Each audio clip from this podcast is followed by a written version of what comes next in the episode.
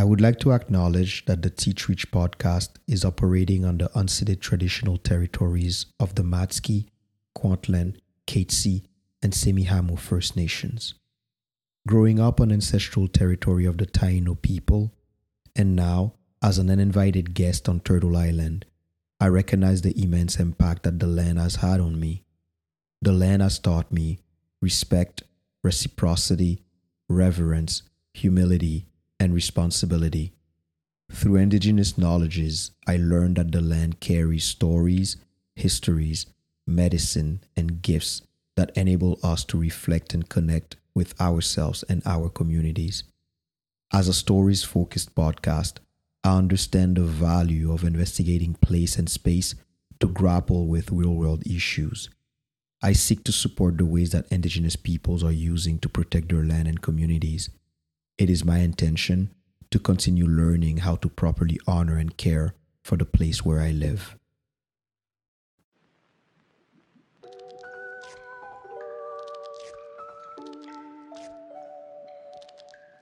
Welcome to Teach Reach Podcast, a podcast to explore human connection through shared stories. Stories are what we store in the vault of our heart.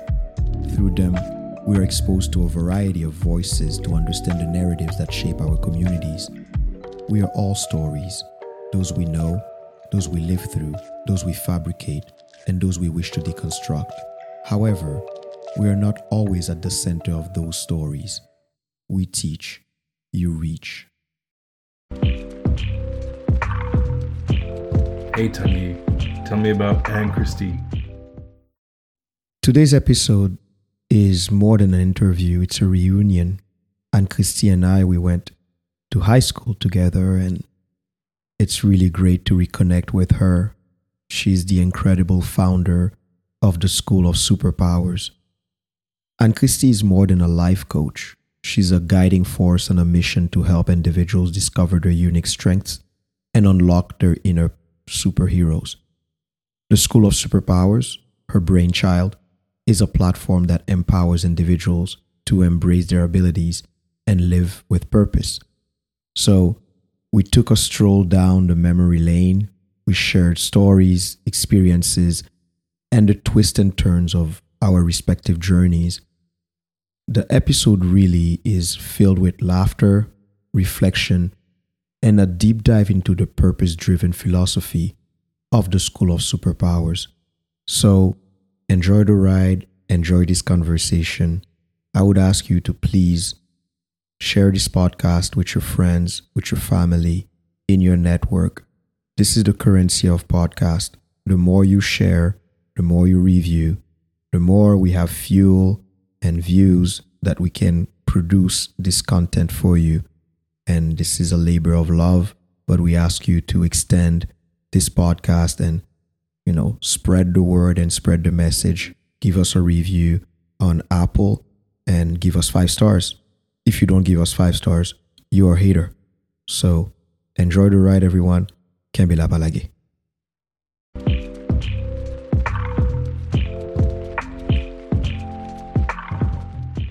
You better? I adjusted my screen. Anne Christie. Wow, wow, wow, wow, wow. It's like, uh, I don't know, man. It's a lifetime. it, so much. So like much. so much. Yeah. Like we, so many, so many lives happened between mm-hmm. the last time we saw each other and now. I think right. if we were right. to ask each other what happened in each other's lives for the past 25 years, we would spend the whole night talking because it's been this long. Right. Okay. So, so well, you're making my my lines for me. Thank you. Oh, I'm see? asking you that question now. So, okay. So, if if I say if if you had if you can condense 25 years into little cliff notes of like you know of catching up with someone that you haven't seen in 25 years or discussed deeply in 25 years, uh-huh. what what would it be? Oh, okay. If I had like, okay, maybe 90 seconds to, to, to speak, because I think I would need 90 seconds, I would say, you know, for the past 25 years, it was a journey of self discovery, mm. of failures, of, of um, successes, of losses and wins, lessons, um, of misdirections, going into a direction and then backtracking, of having the wrong, following the wrong North Star, and then finding mm. your way back to yourself. Um, growing, um, heart opening, heart closing, heart opening again, and heart closing. motherhood. Oh my God, motherhood. One of the best things uh, for me. Yes. Yes, yes, yes.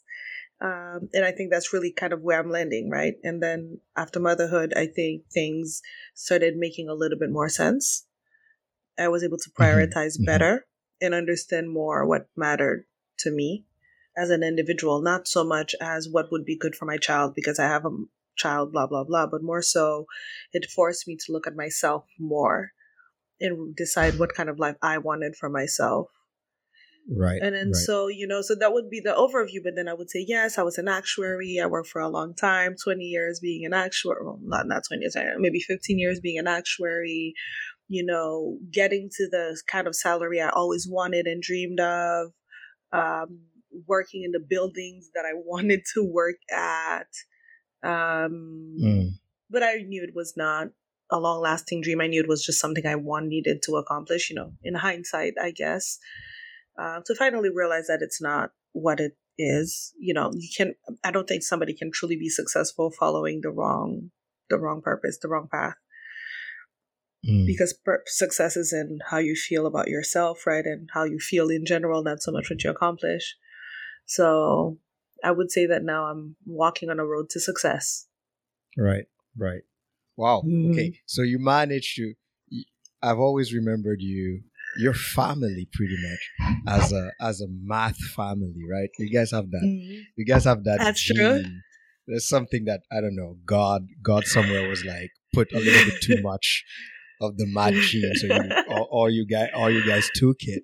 So you managed to do this in exactly 90 seconds or so. Like yes. there's an internal clock. There's an internal it. clock. I'm working on it because I'm so long winded. I love speaking, so I could just sit and talk and talk and talk. So I love speaking. So yes, right. I'm, I'm, glad I was right. able to kind right. of give you a feel. Right, right. Well, myself, I'm more. I, I'm I'm fine with long winded. I mean, we are Haitian. We don't know when to punctuate things. We just like we just go, it's a flow over and over and over and over again. So so we don't know. Um, yeah, I, I think from your answer, I I see a level of certainty and maturity that maybe it's the journey that gave you that level of certainty and maturity, but it seems that it's deeper than that. How did you cultivate that? How how does that come to be? This this understanding of you know heart opening, heart closing, following the wrong North Star. Uh, let me probably go there. you know, the oxymoron of a North Star that is something that guides you, but following yeah. the wrong one. And how do you differentiate? How do you know is the wrong one? So I'll, I'll let you go with that. Which question should I answer first? The North Star question? go with the North Star question. Let's okay. Go, let's go with you that know. Yeah. For the North Star, you know, when you don't know yourself. This is a too easy. Uh, it's it's a too simplistic way to speak when we say when you don't know yourself. So I'll say it differently. When you don't have an understanding of who you are and the cards that were dealt to you at the beginning of your life, when you don't have that understanding, everything becomes equal, meaning what you should give importance to, you don't give enough importance to. What you should. Mm-hmm. So there's like this. You see a caricature. That's kind of how I see it. When it's a caricature, your life is a caricature. So you spend a lot of time on the nose, right? You spend a lot of time on the things that don't really matter because you don't have the real picture because things are not in their right place. So that's truly when you don't have an understanding of yourself and an understanding of the world. So following the wrong North Star could be a simple thing as you're following friends because they're doing something that seems good for them. And or seems interesting for them and then you automatically think it's going to apply to you in the same way mm. uh, pursuing other people's dreams meeting other people's expectations and never really asking yourself what is yours which is the toughest question in the world by the way mm.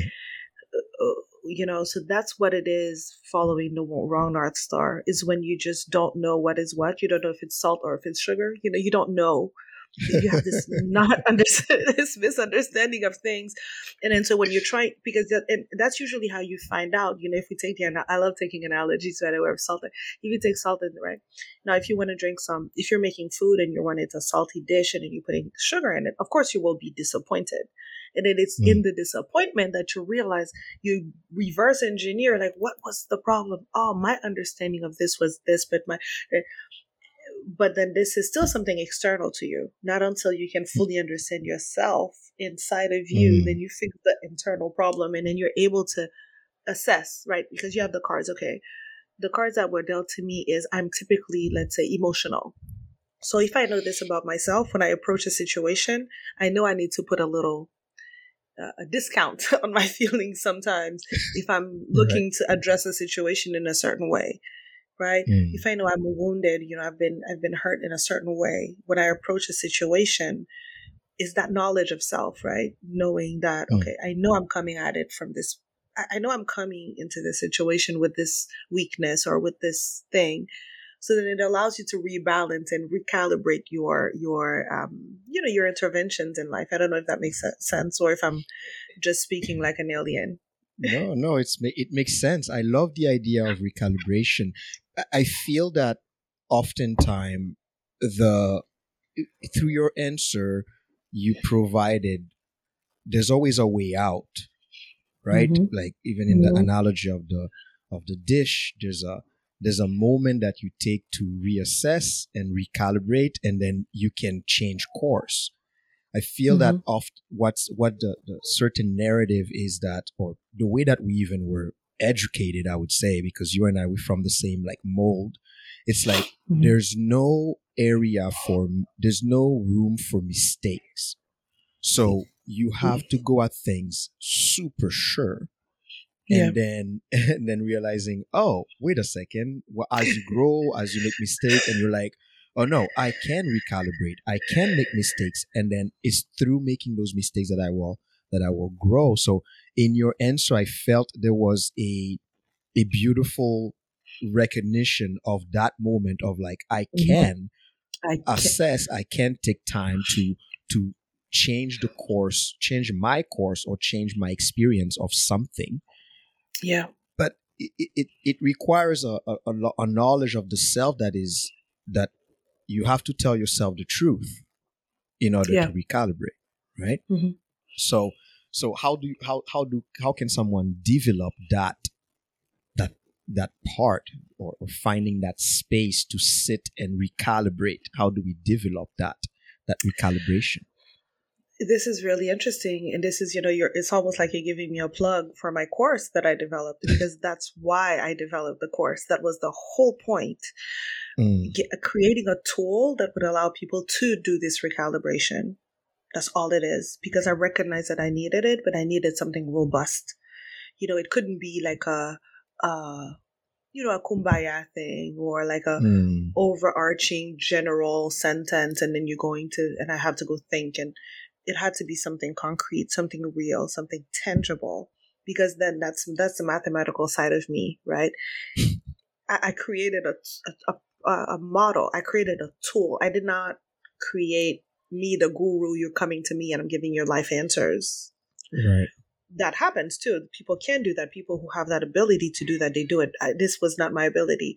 I wanted to create a standalone tool to allow people to u- utilize at their leisure and to do this recalibration. Now, I can give you a few tips. You know, one of the ways to recalibrate yourself is one of the ways to calibrate. This is not to recalibrate, right? Recalibrating mm. is you have to define all these things in your life first in order to. Right. But let's say you have those things. Calibration means it, it, uh, this is ideally the model that I this is one way of living that I think can lead people to success. let's mm. say you are clear on your what you value you have to be clear on what you value and Tanguy, that was the first that was maybe one of the biggest mistakes i made in my life is having no idea what my values were so when you understand what your values are but then you have to be very kind to yourself that your values can change and it's okay for them to change. It's okay for mm. them to evolve from when you were a child or when you were a teenager or you know the moment you have kids your values do change even you as an individual right. not because you have another responsibility but you as me as a mom my body changed my hormones changed my mm. mind my mm. brain changed so i physically transformed into something else there are new circuits that were created. So, you know, I'm not even speaking about, oh, I'm a mom and I have the responsibility. And this is, I'm not even there yet. I'm in just the physical, physiological change that occurred. It changes your perspective and then it may change your values. So, knowing what your values are is an active, dynamic work because you might wake up one day, these values no longer serve your higher purpose. So, one way to mm. calibrate yourself is to measure your actions against your values. You know, if you're lost one day, oh my God, you know, you're confused. That happens to all of us. Ask yourself is it that my values changed or the actions that I'm posing right now are misaligned with the values that maybe I forgot about?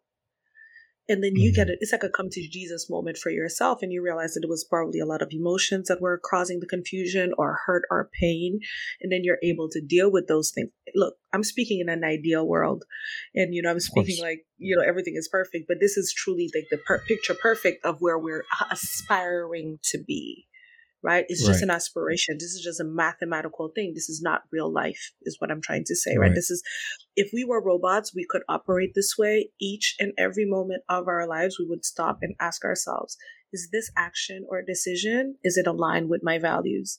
Oh, and mm. by the way, when was the last time I checked on whether those values still meet my higher, highest self? And that exercise right, right. allows people to get to right. know themselves. So you don't even have to know yourself. As long as you're willing to do the exercise, you will get to know yourself. It's a it's mm-hmm. a just a method of question and answers and knowing what types of questions to ask yourself. Right, right. It's uh, oh my god. Um, the the there's a theme that runs through through this podcast, Teach Reach.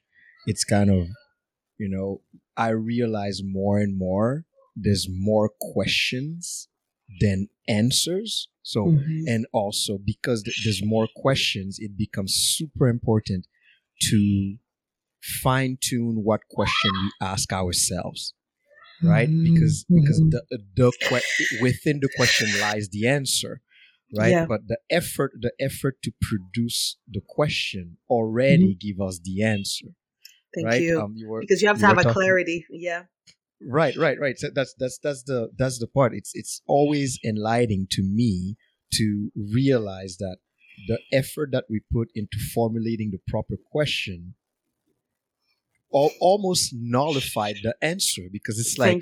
By, yes. by that point the answer is already is already clear right so um, you know um you, you you you know the best analogy to this is um ai and chat gpt hmm. chat gpt knows everything but ChatGPT cannot think for you. You have to have an element of thinking yourself. Unless you ask ChatGPT, make all the decisions for me today in my life, right? You do have to come up with something. But the right. thing is with ChatGPT is knowing what type of questions to ask. So all mm. these people who are selling courses about ChatGPT, I realize that's what they're doing. They're teaching you how to ask effective questions in order for you to get what you want. So it right. means, to your point, that you have to have some kind of clarity about what it is that you really want to get to. So almost like knowing the answer and now mm-hmm. asking ChatGPT to help you get to the answer. Mm-hmm, mm-hmm, so mm-hmm. yeah, you're yeah, absolutely yeah. right about that.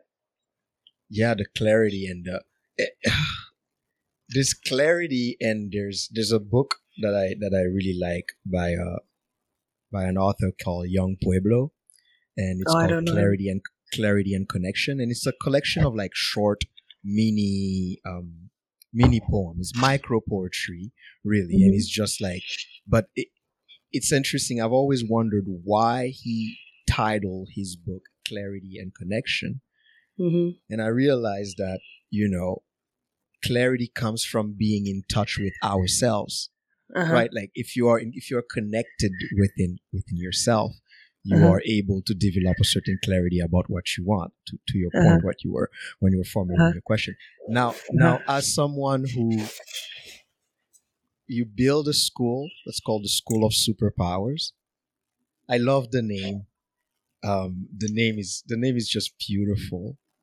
and um the the the title itself suggests that we have an inherent ability to to be powerful.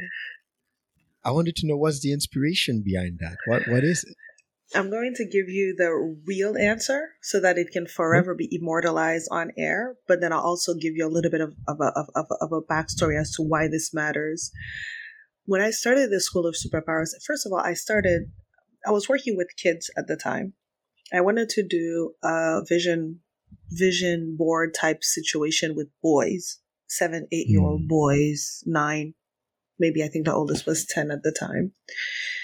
And so I was do, creating a session for them and I wanted to kind of, and so it was, the session was about, I picked a theme. I said, you know, we're going to talk about fear and how to overcome fear as as the onset before we start diving into our, our our, our goals because the goal then would be to overcome the specific fears that you have in your life currently. So as mm. part of mm. that, when I was, I sat everybody down and I said, okay, how do you get eight year old boys? There were like five or six of them. How do you get their attention for real, for real? Like, and right, I said, right. guys, I said, welcome to the school of superpowers. It just came out because I wow. figured they would love superheroes, they would love superpowers. But also, mm-hmm. I what I mm-hmm. understood is in my mind is I took an, the example of the buffalo to talk about fear. And but everything that I do always goes back to nature. Oh, everything that I do always goes back to first principles. My last article, I was talking about mathematical first principles. I'm sure you know that. Going back to first principles, all the answers are there. Everything that comes mm. after the first principles is just like a remix. It's like uh, something else. But mm. all the mm. answers are are at the fundamental stages of life. If you sit and you observe an ant, you will understand so much about yourself and so much about the world and so much about other people. And so I do use a lot of animals. And for me, animals have this ability to have a super a, a superpower. So this is how the name came about. Now let me really tell you why this matters. We love superheroes because they do fantastic things so easily. My my favorite superhero is Batman. He's broody, he's sexy, he's dangerous, all the wrong things, right? But then, but then he's so he has such a big heart and he wants to mm. save the world. And then, but he does it so easily. So mm. a superpower become is a superpower when only one or two people can do it. The moment we live in a world where everybody's Batman, it's no longer a superpower. And I mm. believe that this is where we are in humanity's evolution. If we get to a place where we reconnect with our initial powers, right now when I do it, I seem like I'm a superhero and Christine knows what she's talking about. I can resonate at a level because I take the knowledge from something that already existed that is powerful. And then, so because I tap into that power, I become powerful. And then mm. I seem, I know how to tap into creativity, for instance. It's not my creativity. I not, I don't come up with stuff. I tap into the energy that's around me. But animals do that. Plants do that. I have this flower that blooms. She knows exactly when to bloom. She mm. taps into the mm. energy around her. She knows when is the right when it's the right time and how to commune with the energies around. I know it's a little bit of woo woo, but it, it, you know, at the end of the day, I think we have a lot of untapped potential. We are a society in 2023. We live, I, I would say 98% probably of people live in a conscious life, meaning they're completely disconnected from their just basic powers. So they wouldn't even have to dig deep to start getting superpowers because a lot of mm. people just live outside of themselves 100% of the time. Mm-hmm. And then so the moment you start reconnecting, you become a superhero for real because you get to tap into the cards that were dealt to you at the at the beginning of your life or in right. your life. There are things that you, Tanguy, have. You have an edge that once you connect to it is gonna make you stand out. But if you're not into that journey, you're into the journey of following other people or following other people's expectation, you might miss mm-hmm. the opportunity to connect to your greatness. So we all have that inside of us. But it's about that, mm. right? It's about the journey from within. So I don't know yep. if maybe that makes sense. That makes wow. Um, uh, all the way through your answer until now, it's confirming an uh, uh maybe a, a thought that I have that I know that you're a great teacher, but by so by your answer, I'm so I'm always uh, like I have admiration for people who can teach. like um, my dad was a teacher, and and my dad in my book is the greatest teacher alive. Um, uh-huh. That's I'm super biased, but don't get me wrong. Oh no, my um, mom was perfect, other, so I got you. there's there's other there's other teachers that exist, but my dad uh-huh. was the best. However, he had a profound I'm, I'm impact very, on you. He did, he did, and and every time I step up in a classroom, in my mind, I'm my dad. it's like it's like I'm just like, hey, I'm I'm that I'm that guy. Uh-huh, he was my uh-huh. superhero yeah, in the yeah. classroom. Yeah. One thing that one thing that I love about the the there's so many angles in your answer about the the, the word superpowers. I feel like it tapped into the child within me right within the the idol like we all yes. have someone we look up to we up and, to that's right right and and that looking up to is a sign of reverence because you don't look up to people you don't respect right mm-hmm. when you look up it's a, it's a, sign of respect and it goes mm-hmm. back to that north star that mm-hmm. we were talking about yes, where it's like yes that that it. that is a that is in alignment with yes. with what with you know what we're looking for or, yes. or the guidance that we need now the geek in me realized that you you call your school the school of superpowers and the initials are sos the kind of an emergency there's an emergency yes. why why was it why was it pressing what is pressing in that in that world right now? Because we are at the beginning of humanity's evolution and i think i'm, I'm hoping people can I, I, don't know if it's only me who feels that i, I know i'm not the only one but i don't know if people see that. We are at the beginning of humanity's evolution. We're still talking about violence. Do you remember back in mm. the days the vikings they would just come into a, a city uh, a town they would murder people put everything you know um, uh, uh put put them up on in flames and take people's stuff, and that was normal up until the point they're like, man, this is really not civilized. We need to do better. So now we have a mm. modernized way of do, creating violence t- oh, towards other people. But all these things are very primitive behaviors. I bet that if I, in my mind, if I think of aliens, I think aliens as people who are highly evolved being. They don't get we they have other issues, but not violence or poverty violence or poverty are primitive issues in a mm-hmm. society. We're, t- we're fighting for resources. This is these are basic. These are basic animalistic things. This is what the ant does. When you see the ant, if I'm sitting outside with my bagel, I put my bagel down. You see a whole family of ants coming to get some of my bagel and slowly carrying it out. Just this is basic we are there too, where we are doing very primitive things as evolved beings. And then I mm. realize how much there's so much potential. There's like we're really at the beginning. There's so much more for us to do. Mm-hmm. And then so the mm-hmm. the SOS is your lifeline. I'm here to help you. I'm here to show you.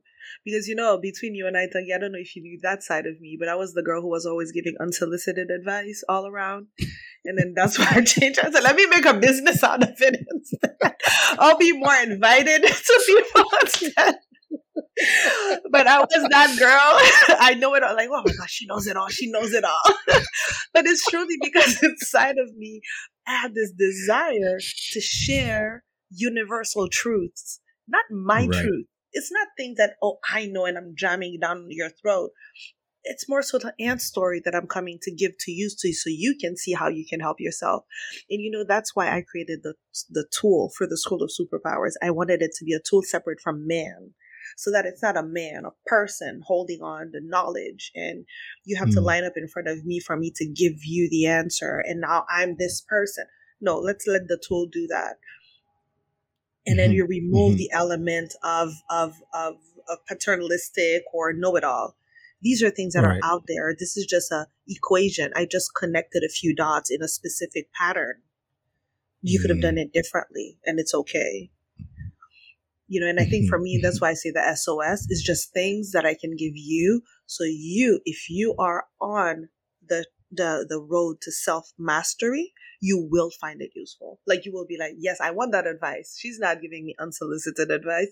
I love that right. advice because these are elements that will for sure help support your journey. I'm not steering you in any mm-hmm. direction other than the direction mm-hmm. that you want to go to. These are simply tools. You utilize them however you want. Right, right, right. What is the what is the quality of a good student for you?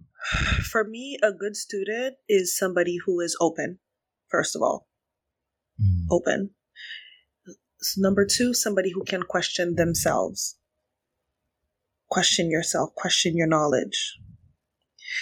A good student for me is somebody who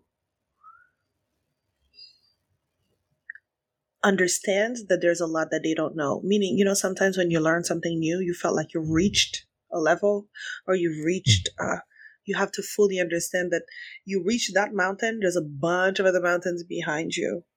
And I think that's what makes a good student is somebody that having the ability to understand that this is all just an experience. You happen to tap into, you know, sometimes when I read books, I'm like, man, I would have to read all the time, nonstop, but it's impossible so it's not about acquiring knowledge, but more so about being in a presence of knowledge, mm. being able to have access to knowledge, um, um, um, communing with knowledge, you know, like com- meaning, okay, I don't know this. Let me go ask. I don't know this. Mm. Let me mm. go search. I don't know this. Let me understanding that you don't know. You always are in a state of not knowing. A good student is a people who has someone who has a lot of people around them that's a good student. Right.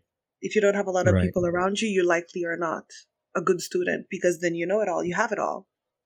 And mm. you everything you do is just siloed. It's just within the boundaries of your own personal knowledge, which is very small. Mm. Mm. I I I love the state of not knowing, like to understand, to be comfortable to be in that state of not knowing.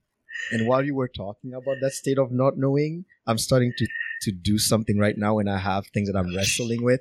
I try to give it like a shape or a color so I can remember it later on. And I, I felt that state of not knowing so vast, like kind of like a, a wide circle, like uh-huh. with, but no boundary because it's uh-huh. kind of uh-huh. like and and once you sit in that space of not knowing or that state of not knowing and you embrace it you feel i don't know instantly i felt free i was like yes i don't have yes. to prove i know everything. you don't have to know everything exactly it's so relief right? it's so oh, it's so it's, it's such a pressure relief right to know that you don't right. have to know it all you can't and it's okay right yeah right I am I am having a blast reconnecting with an old friend with like Anne Christie Guillaume. I just can't wait to ask my own questions. Founder of the of the school the of superpowers. SOS. Oh, the oh, of the SOS. Like I mean, I, I do. I will have a little asterisk in there. We probably will have to fight about Batman because I have my own prejudice, my own prejudice against Batman. I mean, I mean, okay, well, we can we can open that bracket a little bit. On fait, on fait une petite parenthèse, you know. Uh-huh. Um, so so yeah, you love Batman, and for sure, that's for your own taste. Batman is extremely sexy. I give you that. Um, but Batman is damaged. I know. Batman and that's what I like about him. Batman is traumatized. Batman is stuck. Batman yeah. needs Batman needs a good psychologist, a good therapist, and he has money to afford one. Yeah, right? but he still but stays he in his cave. I mean, but I mean, I admire, I admire uh, um, that that superhero. Uh, asking myself, what, what, who is my favorite superhero, and I have a hard time um, pinpointing. I used to love Superman a lot. Mm-hmm. Um, maybe I still do, but not as crazy as I used to.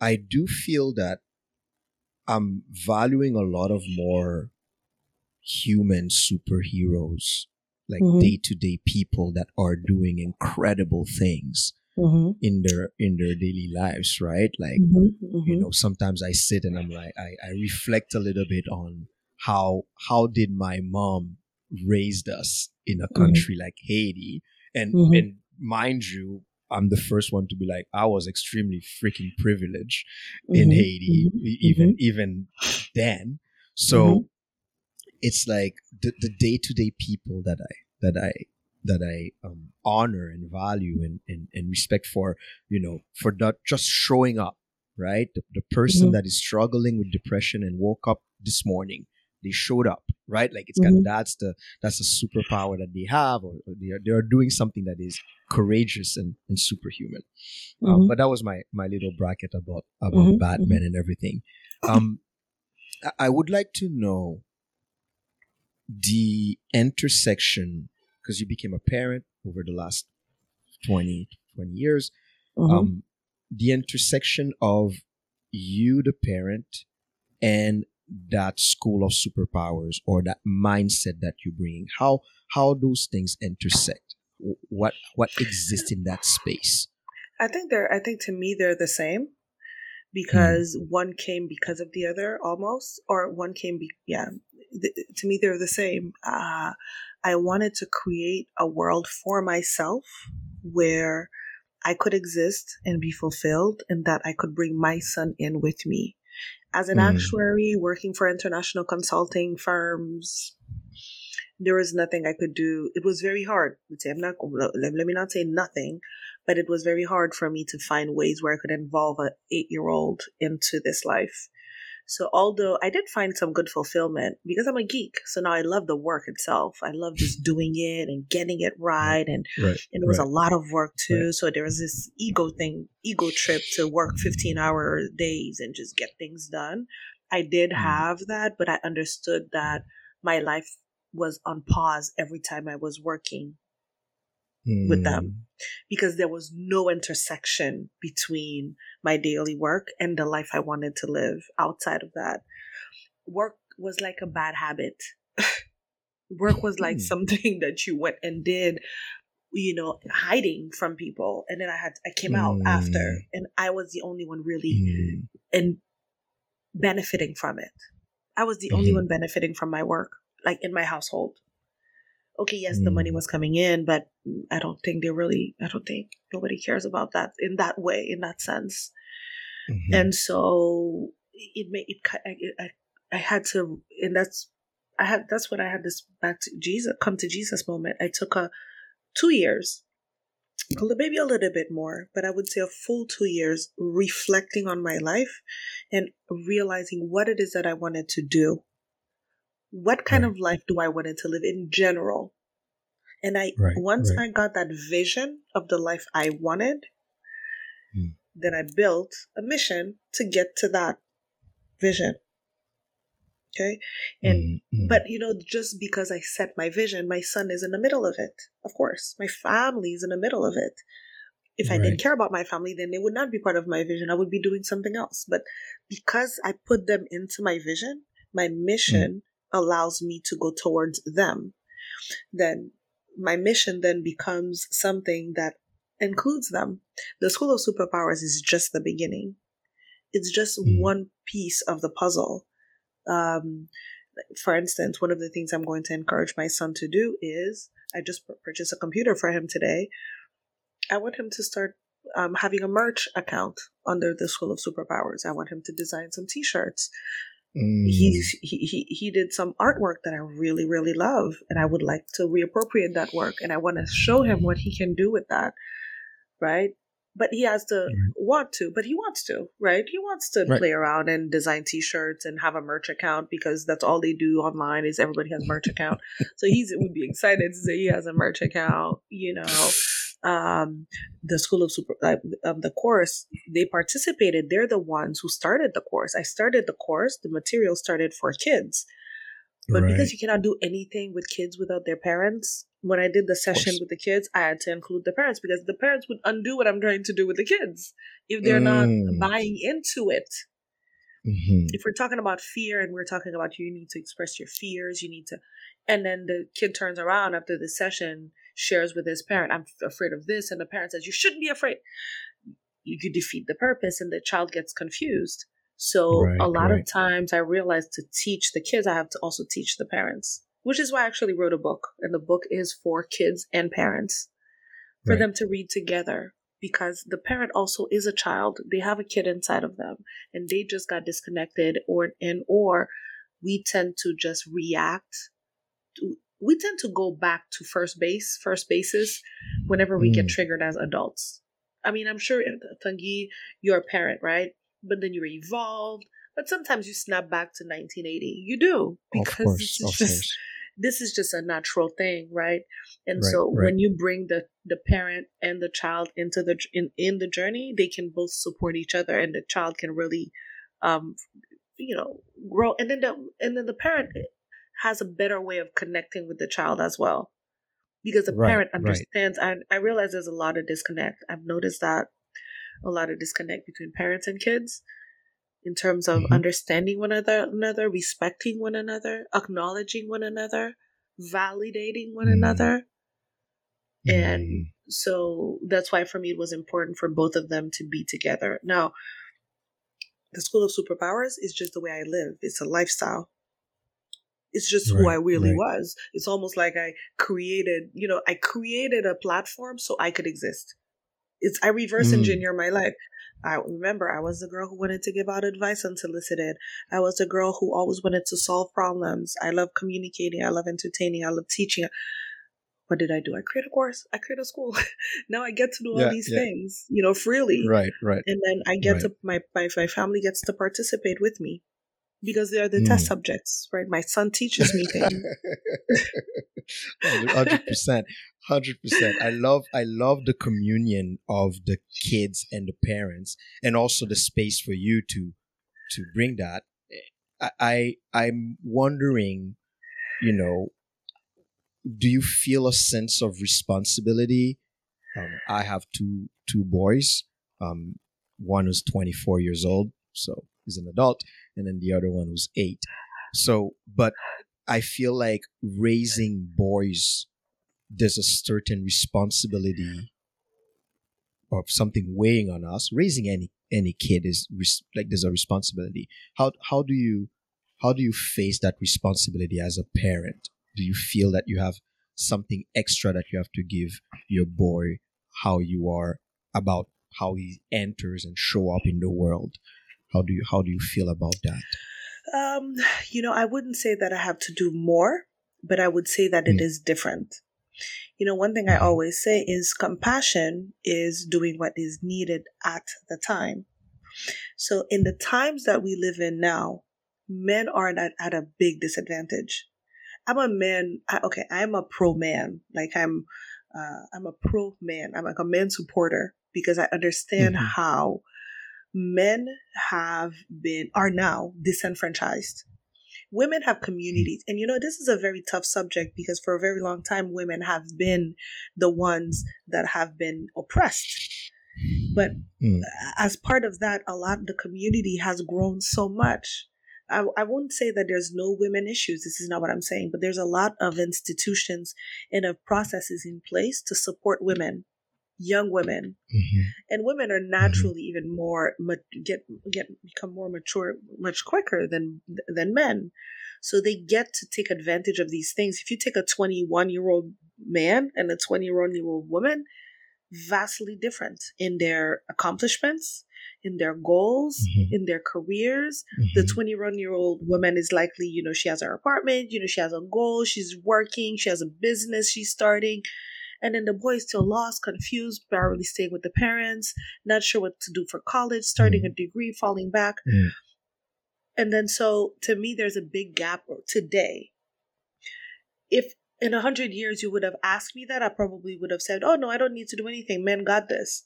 So this is just based right. off of where we are today, and I think what is needed today is to empower men. I will say something very controversial, and I'm glad that it's going to be an audio podcast, so nobody can really see my face and and identify me. But I do believe in reversible vasectomies as early as possible, mm. and I'll say why. Mm the moment every girl has starts their period, the first thing they do, any parent brings them to the um, uh, gynecologist, they put them on birth control, whether you're sexually mm. active or not. Mm. They pump you with this stuff so to prevent pregnancies, but also mm. to empower you. Now you control when you have a child. That's great. What right. about the boy? Now I have a boy. Right. So is it that his girlfriend is going to decide when they have a kid or not? She's going to be the one making that decision. She's going to be the one owning that decision. How do you empower a man? How do you empower a boy to mm. control their reproductive rights? Because mm. it's true that a lot of men they have kids and then they you know they bounce they don't take their responsibilities but we have to go look at an, an, an aspect that is not necessarily spoken about is he has a right not to want a child as well. I do believe that. Mm-hmm. But then give right. them the opportunity. People would say, no, they just have to be uh, uh, disciplined. Can you stop? As if everybody has ever been so disciplined. Let's stop. Let's not do that. I, I don't like it. Oh, just just use condom. Stop. That's not All true. Right, right, right. We've all, well, that, you know, is true. so that empowers That is them. true. That is true. Right. Well, I I love the the idea of empowering men in their reproductive um endeavors and purpose. Mm-hmm. I do think as well that there is a lot of it is in the socialization of men and boys right mm. the the way that we that we foster communication expression being in touch with your feelings mm-hmm. is very is vastly different. I have I teach grade 8 to 12 and in mm-hmm. my grade 8 class I will often have students writing a journal and the girls will write their journals in elaborated way going deep into their feelings into their emotions and the the boys are staying kind of like surface level and you're like mm-hmm. i need to go i need to go deeper but what mm-hmm. i realize often in the beginning of my career it used to like frustrates me because i'm like what is it you guys cannot even express that but i realize that they don't have the language to do so mm-hmm. right so so they mm-hmm. don't have the the way to express or they haven't been taught how to express that mm-hmm. when I mm-hmm. have the girls in my class and at 13, they have 13 years of experience of expressing mm-hmm. themselves mm-hmm. what they feel how they feel it where they feel it what is mm-hmm. attached to it etc and the socialization mm-hmm. of boys is like well they will act out in a certain way but at the bottom there's an emotions that there and it's mm-hmm. our job educating them to go into that emotion and to go into like how do you how can you tap into that beginning of our conversation i just mentioned that you know when you were mentioning the state of of not knowing and I associated a, a shape and a color to it. For mm-hmm. me, it's kind of like give me a reference point, right? To, to, to go back and, and understand a certain emotion. And I try to do the same thing with my students, especially my, my boy student, to kind of like give them a, a concrete reference point of like, can we express how you feel within that confine? And I, fe- mm-hmm. I feel that it's very nice that you are putting that effort or that you feel that is important to empower young boys and, and men as mm-hmm. well. But I think it starts early. No, now, it starts. Re- it starts as a baby. It starts the, the it, moment they come out, like as a baby. Right. It starts. It starts early, and, and that's that's the uh-huh. training, and that that and that's that's why it is good that in the school of superpowers you bring the parents along because mm-hmm. the kids the kids can be with you for an hour or two or three but the narrative that they hear and sometimes it's not directly to them it's no, about it's around them how, it's around them how mm-hmm. like how parents are watching TV and will make mm-hmm. a comment and then it will mm-hmm. register as oh well mm-hmm. this is something that is that is not mm-hmm. that is not correct right so i think bring the parents along because the parents I try not to parent the way that I was raised as much as possible. That's important. But it's a program that was fed to you, mm-hmm. right? And then we have to deconstruct that, and, and it's difficult. But you know, you know, I I, I really want to say two things. You know, and, and I want to start with the last thing you said. I don't think we should parent in the way that we were parented, simply for the fact that we're not honoring our parents if we do that. Mm. We have to mm. understand that they did their best. It's like a relay match. so right, they got you right. there. You need to keep going. If you're going backwards to redo exactly the same they did, we're not evolving, we're not progressing, we're not going anywhere. So a lot of times I think people are like, oh my God, well, I'm good. This is how my mom did it. I'm going to do No, try to see how you can even do it better because they were not perfect. Mm. They were mm. just utilizing all the elements they had at the time and they made the best decisions they could at the time. They're not perfect, they don't know it at all. So right, to right. honor them is to do the relay match with them and take it and bring it to the next right. level. So you have to enhance it. Now I want to ask you a question as a teacher because I love the concept of, of the boy and the girl and in your experience, uh, have you noticed that now girls have uh, naturally, you know, the um the um the female hormones allows you to be a, you know your nurturer. Your feminine side allows you to embrace community, loving, society, social aspects, and parenting, and and and and and and, um, and all of that. But then, when women were abused, they were empowered to possibly even use a lot more of their masculine side now, women, mm. they're CEOs, they're running companies, mm. they they protect themselves, they're strong physically, they do man mm. jobs. Mm. So now you have an individual who is, to me, a girl is has a full on feminine side that's developed and a masculine side that is developed. Mm-hmm. But for the man, boy, the emotional side is still just underdeveloped. Their feminine mm-hmm. side is not developed because it's not valued. Mm-hmm have you noticed that aspect where the girls are like super superheroes right they have the two things going for them they're strong physically they're mm. strong mm-hmm. emotionally they got this mm. well rounded whereas the mm. boys only one angle I've noticed that yeah, around me, but I have more boys around me. So right, right. I've I've noticed I've noticed that as well. There's a there's a there's a lag that happens, which is normal. It can be biological or whatnot. There's a lag that happens and I, I've noticed that, but I've also noticed the fact that this desire for connection, this desire for expressing emotion, translate as well when those people get into partnership, into being involved romantically of starting a family with other with mm-hmm. another person, mm-hmm. where where it comes it comes to the fact. I'll, I'll take my parents as an example. One thing that my mom told me, my parents divorced. I was twelve years old, thirteen years old and I've always thought that my parents split up because of financial situation and, and affairs and everything. But one thing that my mom highlighted, she was like, dude, your dad was never talking to me. Mm-hmm. And I was shocked.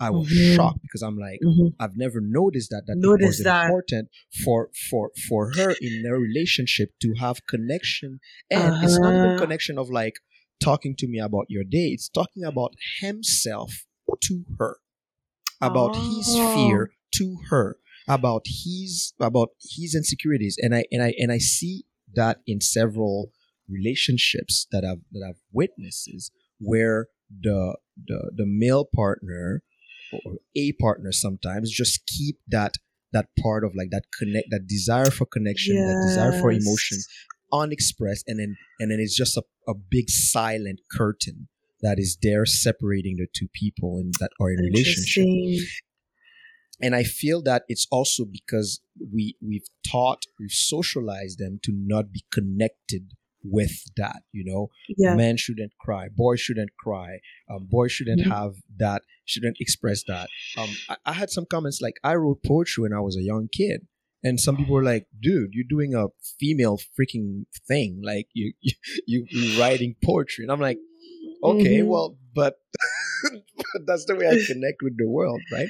So, Yeah, so yeah. it's just it's just so um, it's a it's a pathology, and and Mhm. right now I have the chance of doing some being in a men's group and doing men's work and bringing men together where we can sit and even sit down and look at each other in the eyes right? There's a there's a way that when when you there's kind of like a famous caricature or stereotype that we have when men connect they go to the bar and they look in the same direction. Right? So they, they sit at the bar and they're looking at the tv and they will Mhm. connect well. When women connect they are face to face. Yes. They are face to face. Mhm. they look at each other in the eye. They will give each other compliment. They will tell you you're beautiful. They will love you. They will hug you. They will give you all those things. Men there's kind of like a, a big block of like don't do that right? Or if you do that it, it's because if you do that there's a fear that you're gonna be a woman. Like the biggest fear that i Mm. see in men is a fear of being a woman. Of being a you're like- woman. yes. you're like you're like mm, mm, eh, eh, that, and- there's something wrong with that But you know what's so even even crazier is it even I have been guilty of it. Hmm. Women are not comfortable being around men who are truly vulnerable. that's right Women feel threatened.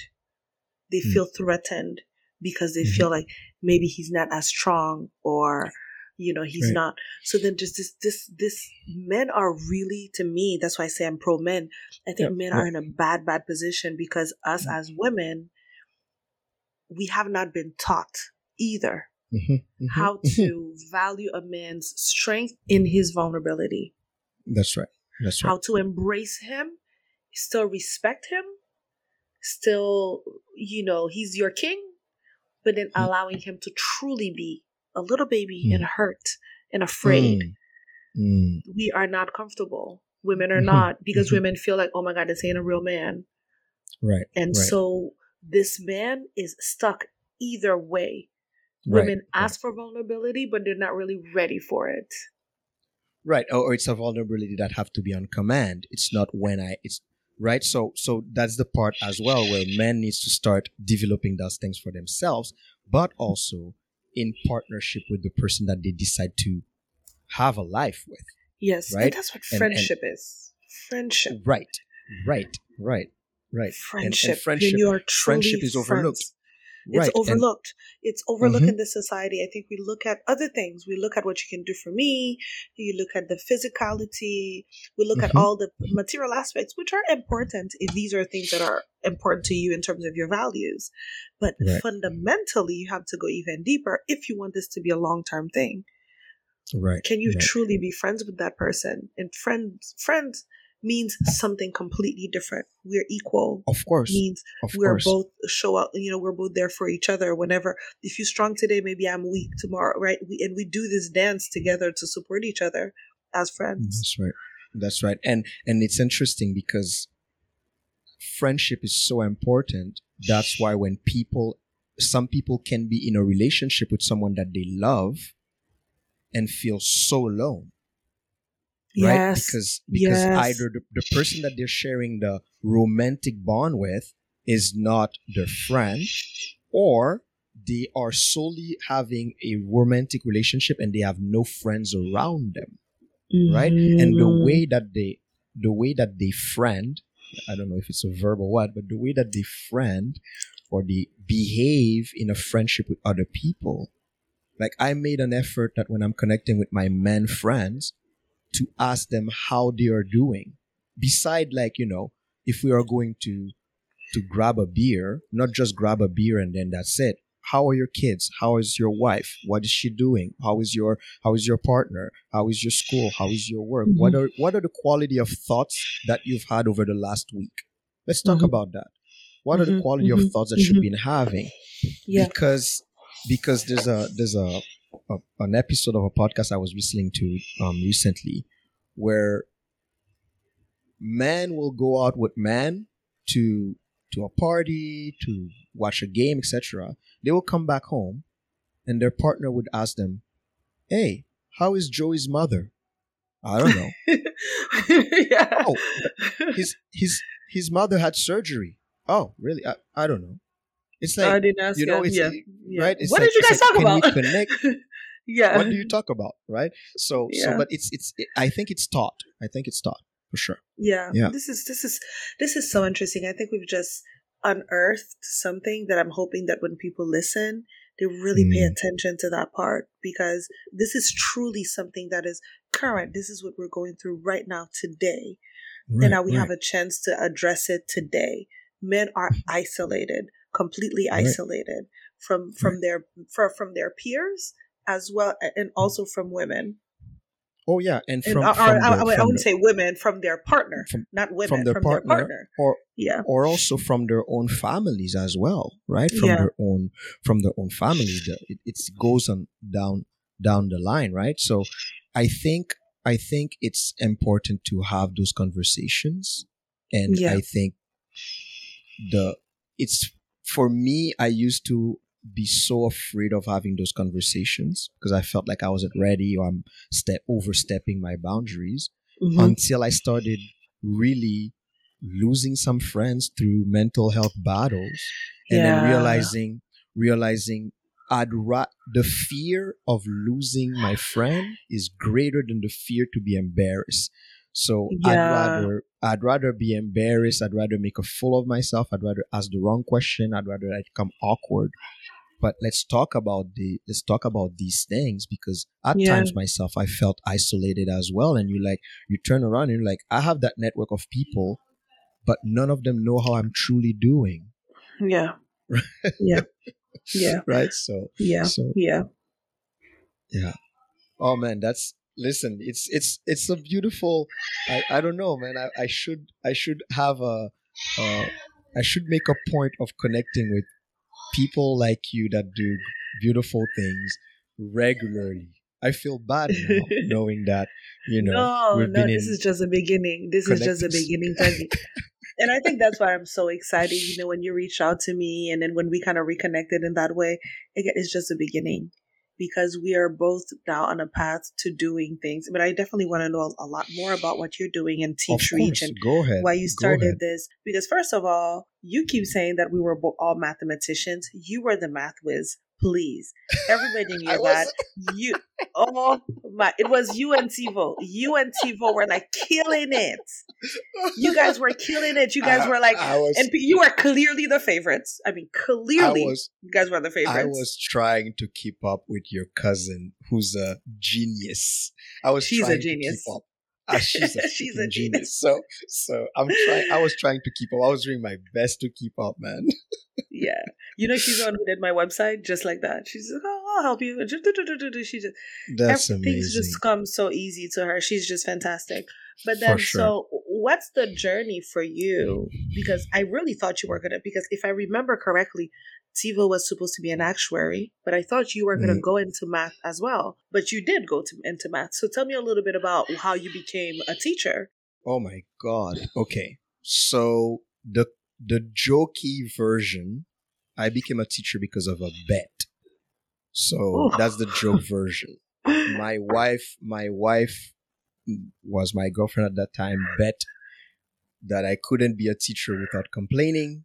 And I was like, okay, hold I'll my beer. You. I hate when people dare me to do stuff. I'll show you. Hold my beer. I haven't complained for 12 years. So that's the that's the, that's the jokey version. But on a more on a more serious note, I moved to Montreal for college, studied biochemistry, wanted to be a doctor. Yes, biochemistry. That's what you did. And um, did biochem, and during my biochemistry last year, I had to take an elective, and I decided to take a criminology class. And I hmm. fell in love with criminology. I was like, it's it was introduction to criminology, like just like basic. And I'm like, oh my god, what is this thing? Sociology and a lot of social studies and stuff like that. And I'm like, this is where I'm heading. So I started doing some criminology stuff, and I didn't want to lose my science background. So I'm mm-hmm. like, I'm gonna mix them both, and I'm gonna do forensic science. Back then, you know, CSI is a big craze, and yeah, I want to do like yeah. we do on TV. Yeah. Quickly realizing that I'm a people's person. I don't like working in isolation. I can't mm. stay in a mm. lab for too long. That's not my way. And then I didn't like the vibe of it. So I'm like, I, I kind of, I moved to Vancouver to study forensic science and I just, I quit. I just gave up and I spent two years just wandering around doing nothing. I started teaching salsa. And oh, then, um, nice. Um, and then my, my salsa teacher, this, my salsa teacher who was teaching me salsa. I started like learning salsa more professionally, competing and everything. And he's like, mm-hmm. dude, you can be my assistant and assist in the class and help people teach and teach people. And he's like, dude, you teach people really well, man. And I'm like, okay, whatever. Then my wife is a teacher and, um, and I'm in Vancouver between jobs, like pretty much depressed, really. And she's mm-hmm. like, dude, you speak French. You have a science background you can be a teacher. Like you find a job like this. I'm like, mm-hmm. okay, sh- sure, let's go.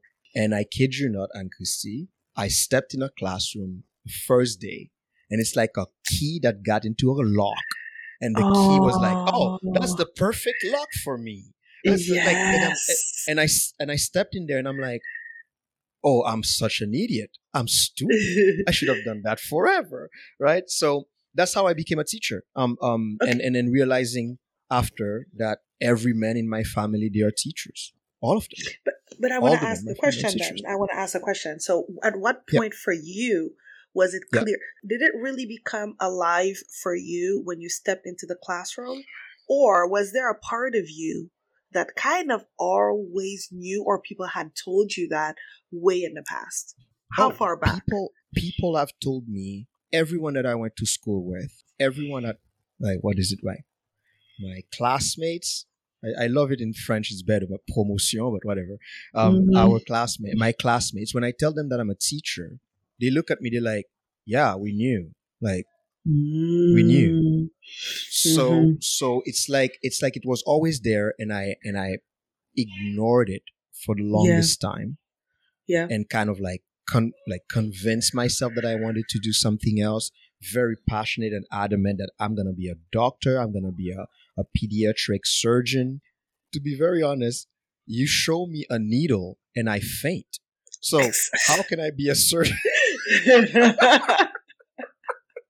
you know, I can I can. Get, you would be a theoretical. Get, you would be a theoretical. you know, it's like how can I be how can I be a surgeon when the the only like like you know sight of blood i'm already like gone yeah. so it's like yeah there's no way and and it's sinking more when i had my first very difficult classroom that's 2015 2016 that like by then i'm like four or five years into my teaching practice. And i have this class that is the hardest i've had. It's like it's loud. It's impossible to connect.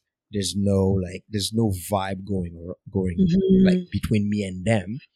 And then i had a, a, talk with one of my colleagues and you know i was like how do you do with them? Because we share the same students. And she's like she's like why are you having difficulties with them? I'm like i don't know i'm just stuck and she said have you shared your stories with them and i'm like no mm. she's like so you stopped doing something that that was that that's the way you teach and i only teach through stories that's mm. how i mm. teach my my teaching practice is just a long story and we go through stories of people i know my stories like we just teach you stories and connection formed right away with them yeah and that's when i realized i was made for this i was yes. made to be a teacher right uh-huh. um but it took it took maybe that challenge yeah to answer your question uh-huh. for sure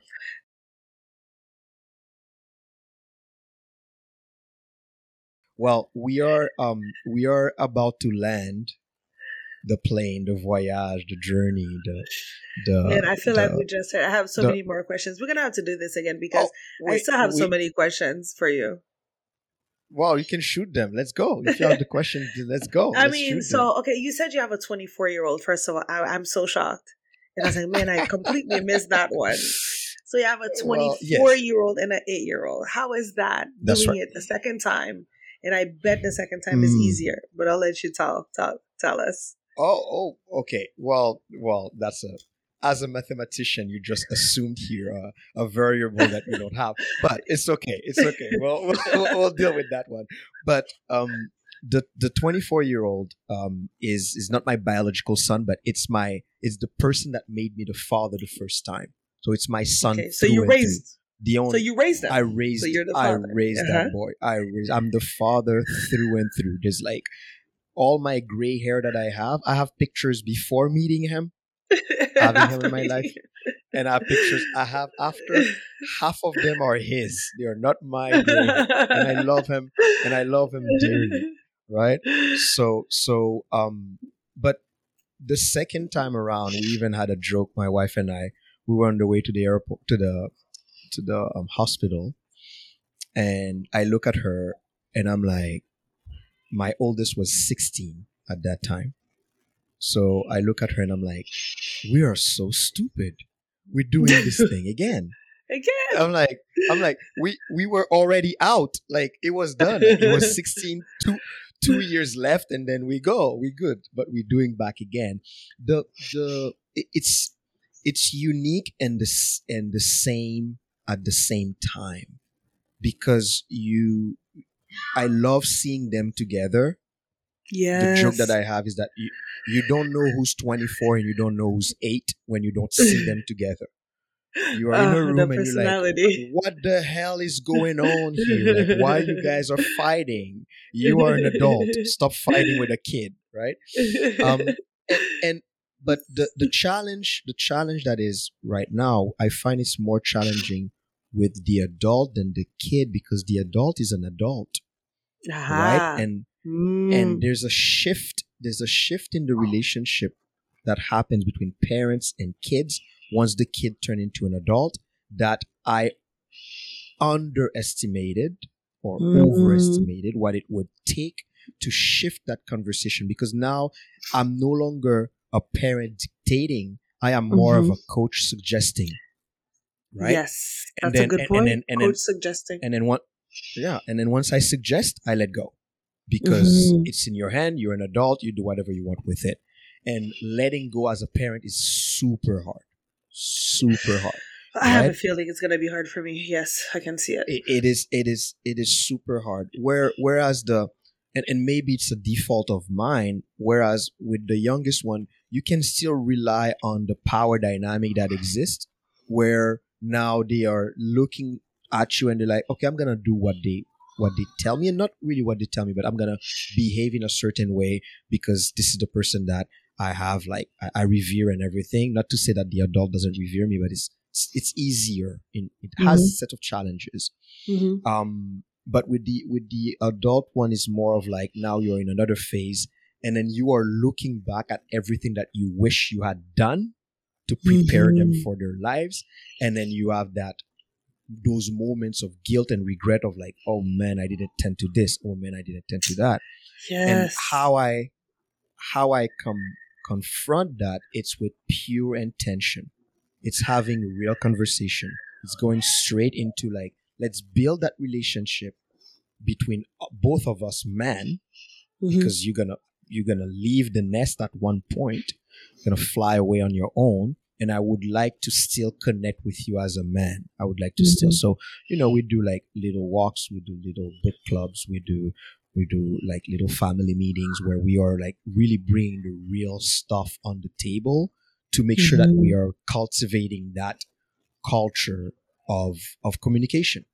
right i love i love um, that i love that right I love that because yeah. I think oh, oh, I, I, think I think you're just doing something new, right? You're trying something new, having observed the situation and deciding, okay, let's try this this way instead of just letting things go by and be like, well, it's just right. it is what it is because Right. We have to understand that it is what it is. It's a lot, uh, you know, a lot of people are still doing it that way. Mm. It's not that important. Mm-hmm. It is what it is. Or because yeah. at the end of the day, what you're doing here, what I'm trying to say is, I think what you're doing here is you're paving the way for people. I don't believe that everybody has the ability to come up with new solutions. It's only right. usually a few people So you're going to come up right. with something and hopefully people can follow that foot, follow that path mm-hmm. and decide to mm-hmm. implement mm-hmm. something like this for themselves. I realize how difficult people are shy of making changes. I don't know if it's shy or embarrassed or just not comfortable to just try something like this. They, they, they feel awkward, right? No, not everybody wants to be in that awkward space, in that awkward mm-hmm. moment, but you're mm-hmm. allowing yourself to do mm-hmm. that and go through that with your family and for, yeah. and letting yeah. them see it too. Yeah, and it's difficult because there's something that happens in teenage years, and those are conversations that I have sometimes with parents at my school. It's like it's it's a very stereotypical way to see it, but I'll, I'll go with it. From age 14 to 16, pretty much, if you have a teenager and that you haven't established any communication with them prior, even if you have established communication with them prior, there's a step back that they take in order to develop themselves and develop their identity. Yeah. That step back, that step back that they take sometimes can look like they lock themselves in the room for two years. And the only thing that you do is, is feeding them like a mad mm-hmm. animal, and then you're just like throwing the pan, the the the, the, the, plate, the, the, the, the plate of food, close the door, and then and then they come out. It comes out with all the like all the bones and everything for two years. Mm-hmm. But the thing is, during that two years, they are developing themselves as Good as point. the person that they want to be. Yeah, yeah. But you yourself, as the parent, during that two years, something happens in you too, and then we expect parents and kids to snap out of it after two years, two years, 24 months of minimal contact or fight of things that were not understood. And then at 17, 18, we're like, nothing happened. Let's go carry on. Yeah. It can't, yeah. It, it's not logical. It's yeah. not logical. It doesn't make any sense. Especially, mm. and, and also you dig a deep, a, a bigger hole if you have not had prior conversations in a culture of communication with them before, right? If you were not part of their lives before, there's no way that you can flip the switch at 14 to be there. So mm-hmm. what you want and what I try to do is to be there as much as possible. So when they take a step back, they're not too far from me. Mm-hmm. Right? Mm-hmm. And then when they come back, there's a convalescence period that needs to happen. There's a grieving period that needs to happen. There's mm-hmm. the moment that I have to tell them, the moment that you yell at me, it hurt me too. I've yes. cried too. I've yes. suffered too. You were an mm-hmm. adolescent going into your stuff. I cry too. I have mm-hmm. my problems too. So then mm-hmm. being real with them and for them to realize not to be to feel guilty, but for them to know that, well, yeah, there's a human being in front of me too. And mm-hmm. it's part mm-hmm. of the human experience that we are going in together. So when they are mm-hmm. 25, 26, 27, they can come back to you with their problems. They can come back with to you mm-hmm. to to find comfort. They can come back to you to find love, to express their emotions, etc. So yeah, that's what parenting's been for the last.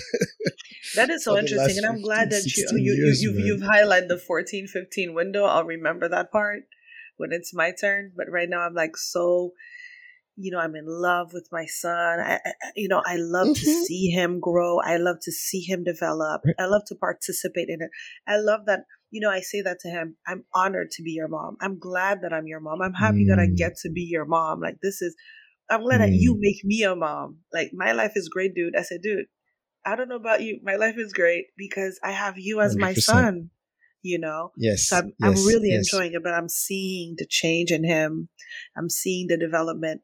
But my motto is you you're we are raising human beings we're not raising pets so we have to allow right. them to become become themselves and become independent and not need us for mm-hmm. every single little thing we should be happy about that I'm, I'm yes, I'm, yes. Yeah. I am having so much fun in conversing yeah. with you. Really happy to reconnect. I am also really happy to learn from you, um, to see the beautiful things that you do, to to to embark in your journey a little bit, to to see the teacher that you are, and that you're becoming as well. Mm-hmm, to mm-hmm. to understand your your perspective on, on, on motherhood, on parenting, and how that is central to your life. Um, mm-hmm. so many little nuggets that I'm going to be, you know, keeping in my mind. I love listening to our conversation with my guest when I'm running and I'm like, oh my god, this is amazing. Like so, Yeah. kind of like a, a several different podcasts for me. As we are about to land, this podcast is called Teach Reach, and I sometimes ask the, the guest to prepare two teach and one reach, and then that's their way of closing. There's a psychologist that we interviewed in the in the podcast, David Archer, who said that I should start with the reach and then the teach because it's more open and inviting and everything. Mm-hmm. So I would like to leave this floor for you to to give us your reach and your teach. Fear is what keeps us into a place. Fear is what causes violence in people. They, they- have the people have this fear inside of them. You know, they said Hitler is one of the people had the had, had he had the most fear inside of him. Papa Doc, another person. You know, when you do his fear analysis, a lot of fear in Mm. them. And then so I would Mm. tell people to really pay attention to their fears and how it manifests in the world. You know, Mhm. sometimes you think you're afraid and you're just sitting here, but you're creating some kind of violence even to yourself, onto yourself. Because a lot of times fear keeps us from going after that thing or doing that thing. Fear keeps us Mhm. imprisoned. And when you're somebody who's in prison, you become an animal and then it's it and it's a deconstructing from that standpoint. So I would say, you know, in terms of a no no, you know, manage manage be weary of your fears, be aware of your fears and understand how they manifest in the world and how they manifest inside of you as well. So maybe Mhm. that's what I would say for, you know, like my big no no, meaning don't don't think that uh uh you know, we accept fear, toxic fear. You know, there's a good level of fear, but it's a toxic fear. The one that's Right. recurring, the one that's a loop. So that's the one that I would say. Um, you know, when I think of right, right. my big no no. If I think of teach, that's probably better for me to, um, that's probably a better topic for me. Honestly, I would say that everybody needs to be on the road to self mastery, not even self discovery, because everybody can master their own selves. Everybody has to make the commitment to mm-hmm. get to know thyself. Don't be looking at Tanguy. Don't be looking at Anne Christie. Don't be, we know we live in a voyeurism world where everybody's looking at everybody. Take time to look at yourself. And you know what? We might not know what it looks like. What does it look like? We know what it looks like to binge on Netflix. We know what it looks like to gossip with somebody else. We know to talk. What does it mean to be on the road to self discovery? What does it really mean? Mm. What it means is to be aware of your thoughts, your feelings, your, your, your heart feelings, your gut feeling. Oh, being aware of those things, not to control them. W- The moment you have awareness of them, then you can direct them better. It's a daily work of self awareness. That's where you start. That's where you open the door, is by practicing mindful awareness. Beautiful. Wow. Wow, wow, wow. And there's something I, I want to add um, before we close because you Mhm. were think you were saying about like you're someone who think and you want thanks to TiVo you you are more tapping into how you feel and the Mhm. gut feeling. Mm-hmm. Something I had a embryology class. Um, probably the only thing I remember from that class, from the development of the embryo. And the first brain we develop from our gut out, Mm-hmm. right? The first thing to, to, to, to the, the brain is the first, the, the gut is the first brain, right? So the, the, the gut touch into things that we say feeling and thinking are different, but we can think with our gut too. Right? We can like Mhm. feel that it's a, it's it's more yes, it's a feeling. It's it's it's it's in our core, but it's because it's a it's a brain in and of itself because it's the first brain. A lot of uh, a lot of like there's a lot of neurotransmitters that we have that are very present in our gut right? So we have Mhm. version of serotonin that are neurotransmitters that are present in our gut as well. So the gut Mhm. is kind of like something that you know is overlooked, but you're like, mm, it has such a big impact, a big um, weight on on decision making, Mm-hmm. and we train our we train ourselves to break the connection between Mhm. our gut and our mind, right? So we kind of like we train stay- ourselves to break. Yeah. Right. we stay we stay in, in in one place like for example before even jumping on a call with you, I wanted to go get a coffee, right? And I told myself while I was getting ready, I'm going to go get a coffee at Tim Hortons because that's the idea I had and that's the hunch I had. And I'm walking and I'm like, ah, but I should go to Starbucks. I tried to like convince myself out of going to Tim Hortons. Mm-hmm. And then I had to catch myself to be like, dude, you said you wanted to go to Tim Hortons for whatever reason. You're not thinking. You said, I'm going to go to Tim Hortons. Listen to that voice that told you that you have to go to Tim Hortons instead of going to Starbucks. See what yeah. happens. See Nothing what happens, happens, but it's kind of like training myself into yes. listening more to, hey, those that, that thing I wanted to do right now, I said I wanted to do it like this. Why yeah. am I your brain is trying layer. to make it yes your brain is trying to right? or maybe starbucks is a better choice maybe starbucks is that's better right. right that's right yeah that's right yeah so so so so anyways it's it's kind of like when you when you were mentioning that that feeling part and that and that thinking part it made me made me think of mm-hmm. that um mm-hmm. as we are getting into a close after your teach reach i'm gonna leave the space roll up the red carpet for you to plug the beautiful things that you do where can people find you Okay, wonderful. Okay, so as you know, as you know, um, the, the the school's name is the School of Superpowers. So my website is www.theschoolofsuperpowers.com. I'm definitely present on most of the social media platforms, definitely more present on IG. Um, but I have a YouTube channel. I'm on TikTok and I love playing with TikTok. This is just for fun at this point. um, I'm on TikTok. I'm on YouTube. I'm on LinkedIn. I'm on Twitter, but definitely more, on, and I'm on Facebook as well, but definitely more on IG is where most of my content mm. is. Thank you very much for joining us to enlighten us, to take us into the beautiful things that you do, to take us to that way of mastery that you have. Yes. And also, and also it's like